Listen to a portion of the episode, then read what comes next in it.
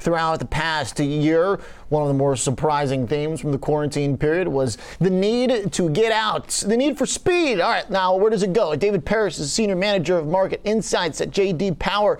Uh, David, welcome to the show. What should we think about as the post COVID environment for autos? Good morning, and thank you for having me, Oliver. You know, um, if I had to sum up in, in one word uh, the new and used vehicle markets right now, it would just be uh, insane. Uh, you know, on, on, the new side, um, in, in May, new vehicle consumer facing transaction prices or what JD Power, uh, you know, qualifies as what uh, consumers are actually paying for a vehicle, uh, you know, less any kind of incentives, uh, reached an average of over $38,500 per unit. I mean, that's just nuts when you consider back in the same period in 2019, pre-virus, um, that figure's up $4,000. Uh, you know, additionally, uh, year to date, uh, sales are up 35% from uh, last year's virus impacted market and are even 2% higher than what we saw during the same period uh, back in 2019, even though uh, all of these automakers are, are having these uh, you know production challenges right now. Uh, they've been able to sell more vehicles than they did uh, pre-virus. David, is there any precedent for the dynamics that we see right now? Is there any reliability to how generally investors and economists think about autos as part of the economic kind of signaling of the health of the consumer or any of the type of cyclical uh, kind of traditional aspects of autos. Can we still use those? Or do we have to kind of throw that out the window here? You know, we certainly are in unprecedented times right now. Um, you know, going back the last 30 or 40 years, we, we've never seen anything, uh, you know, quite like this before. And, you know, second to, uh, you know, a, a, home purchase, uh, a vehicle is, is the most expensive thing uh, that, that somebody might spend, um, you know, their, their income on. So uh, I think it is uh, still a, a great indicator of, you know, overall market conditions.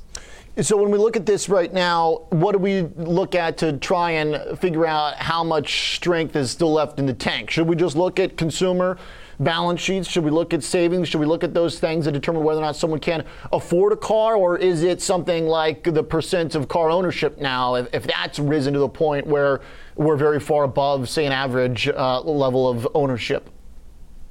You know, we're seeing no slowing in demand. That's for both, uh, you know, new vehicles and also used vehicles. Uh, automakers right now, uh, they can't produce. Uh, you know, enough vehicles to fulfill the demand that we're seeing. Um, you know, consider this: new vehicles uh, day supply uh, last month ended at a skeletal 25 days.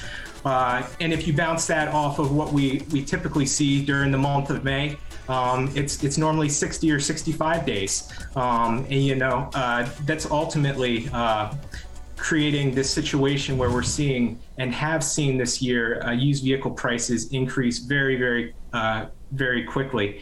Um, you know, and if, if you look at where used vehicle prices are right now compared to where they were uh, year to date over the, the first uh, five months of last year, they're up 35%, which is just uh, insane. Mm. And, um, you know, supply challenges on the new side of the market are, are directly carrying over to the used side of the market. There were hundreds of thousands of vehicles last year that um, you know should have been produced that weren't produced for various reasons, whether it be um, you know supply chain issues, social distancing, plant closures, stuff like that. So every vehicle last year and this year that is not produced and sold that's all you know inventory and supply that we're not going to see two to three years down the road so mm. ultimately uh, used vehicle prices especially are going to stay very very strong for the foreseeable future David, uh, as you mentioned, I really like the uh, the fact, uh, the number that you gave, the new vehicle days supply at 25 days compared to the normal 60 to 65 days. One last question, just real quick about prices. Is there a certain point where the uh, uh, where the auto sellers are hiking prices uh, to an extent because they're able to right now? But does that kind of reach a limit? Any idea if we're near that? looking at 30% above 2020 used prices, uh, the expectation that you see right now on a year over year basis? Is there a limit to how high that can go?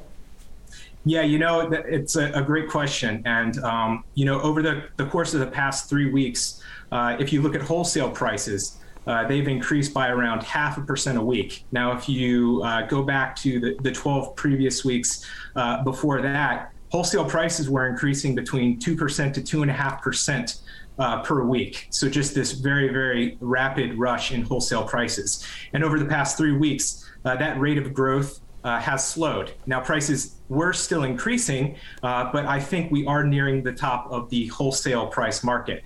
And ultimately, there's there's a little bit of a lag between uh, what dealers are paying uh, in the wholesale marketplace and uh, what consumers are paying, uh, you know, used retail transaction prices, because it takes them um, 40 to 45 days on average to take that inventory, um, you know, into their portfolio, get everything frontline ready, Yeah. and then ultimately sell the vehicle. So we see, you know, typically kind of a, a five-week lag. So I think even if wholesale prices right now are beginning to slow, and we might be seeing the peak.